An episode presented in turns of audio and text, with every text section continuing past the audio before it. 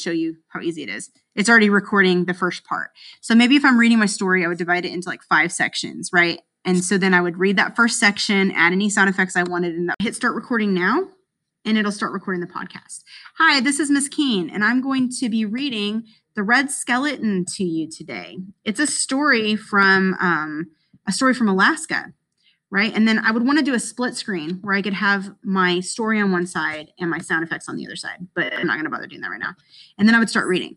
In a small village in Alaska, there lived an orphan boy. His loving father had died a few years before, and with no one left to speak up for him, the villagers constantly treated him bad or ordered him around.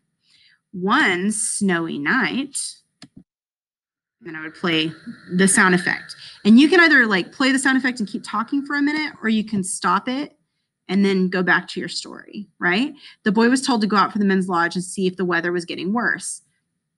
It's cold and I don't have any skin boots, he protested, but the men chased him out. The boy returned with chattering teeth. So then I would play that one, right? And then stop it if I want.